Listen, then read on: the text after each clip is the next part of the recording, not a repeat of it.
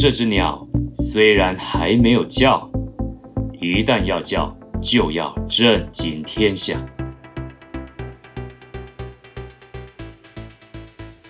Hello，大家好，欢迎收听这里说的不只是故事，我是昭训，陪伴大家寻找生活中的知识与故事。今天这集要说的是一个成语，你有听过“一鸣惊人”这个成语吗？一鸣叫就要吓到别人的一鸣惊人，哎，这可不是要你到处去吓别人哦。一鸣惊人到底是什么意思呢？背后又有什么精彩的故事呢？就让我们一起跟着接下来的故事一探究竟吧。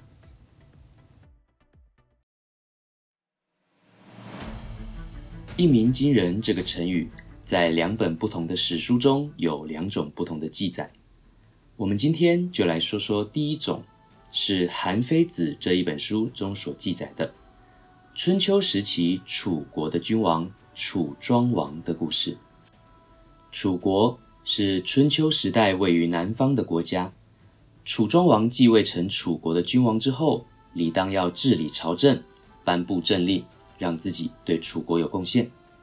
结果连续三年，楚庄王都沉迷于酒色之中，没有发布过任何一项政令，在治理国家上也毫无作为。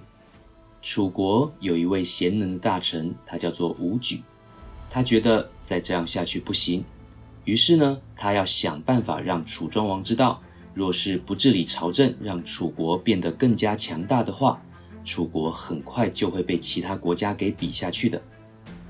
武举想要告诫楚庄王，可是他又不能把话说得太直白。为什么有想要劝诫的话却不能直接说呢？是因为楚庄王为了不要有人来打扰他玩乐，他甚至在王宫的门口立了一个牌子，牌子的上面写着：“敢于进谏者，杀无赦。”所以啊。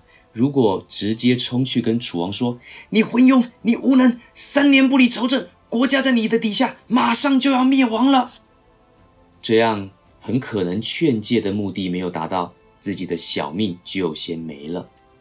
于是武举就想了一个办法，他跟楚庄王说：“大王，有一只大鸟停住在南方的山丘上，三年过去了，这只鸟。”不曾拍动它的翅膀飞翔，也相当的安静，不曾鸣叫。大王是否知道这一只是什么样的鸟啊？楚庄王听完了武举的这段话，也听出了武举的言外之意。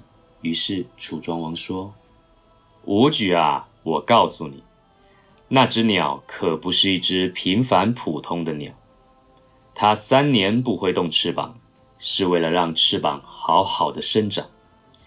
它三年没有鸣叫，是为了清楚观察国内的状况与百姓的生活。这只鸟虽然还没有飞，一旦要飞翔，必要冲上高空。这只鸟虽然还没有叫，一旦要叫，就要震惊天下。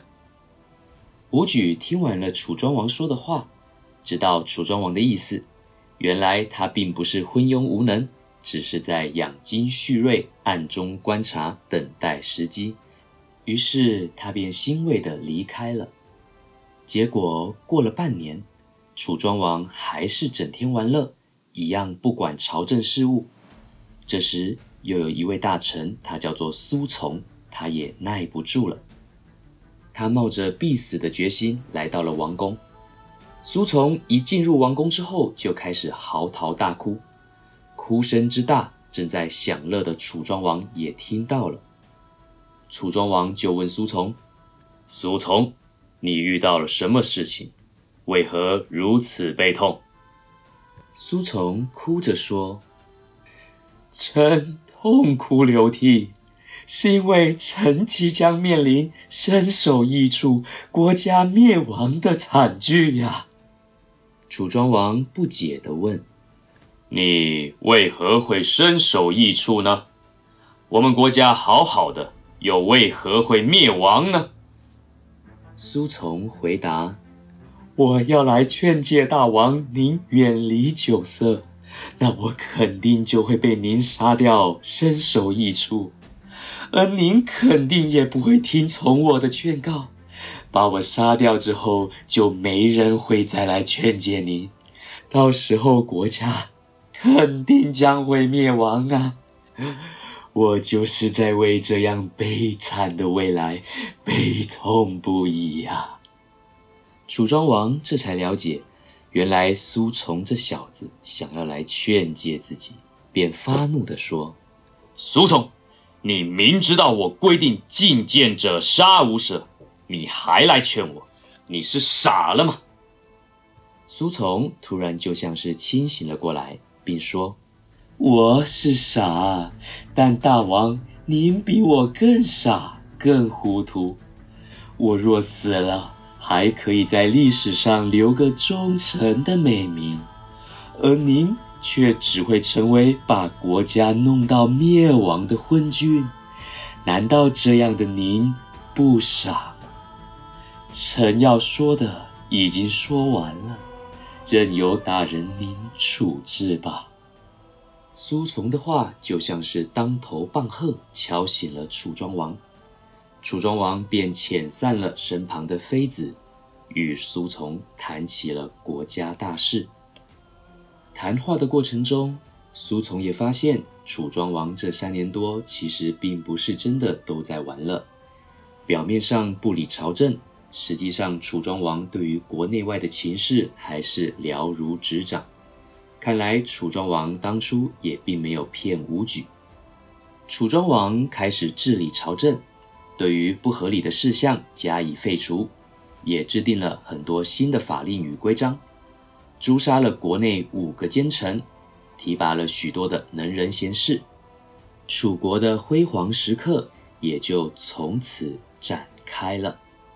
楚庄王果然一鸣惊人，最终成为了春秋时期很有名的君王，史书也将他与其他厉害的君王并列为春秋五霸。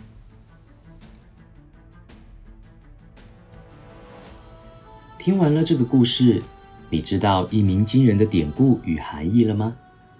你可以试着跟家人或者是朋友分享或解释看看一鸣惊人是什么意思吗？而楚庄王从整天饮酒作乐，到最后一鸣惊人，成为了厉害的君王，也是多亏了有武举和苏从这些贤臣。武举透过一个问题。用比较隐晦的方式来向楚庄王劝诫，而苏从呢，则是用比较激烈的手段，用自己的生命来劝诫楚庄王。那如果你是楚庄王身边的臣子的话，你会怎么劝诫楚庄王呢？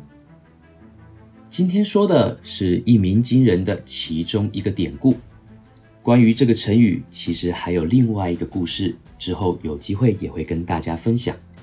如果你觉得一鸣惊人的故事很有趣，你也可以自己先去查询看看另外一个版本的故事哦。今天的成语故事单元就告一个段落了，感谢你跟我们一起找寻生活中的知识与故事。我们下个故事见喽，拜拜。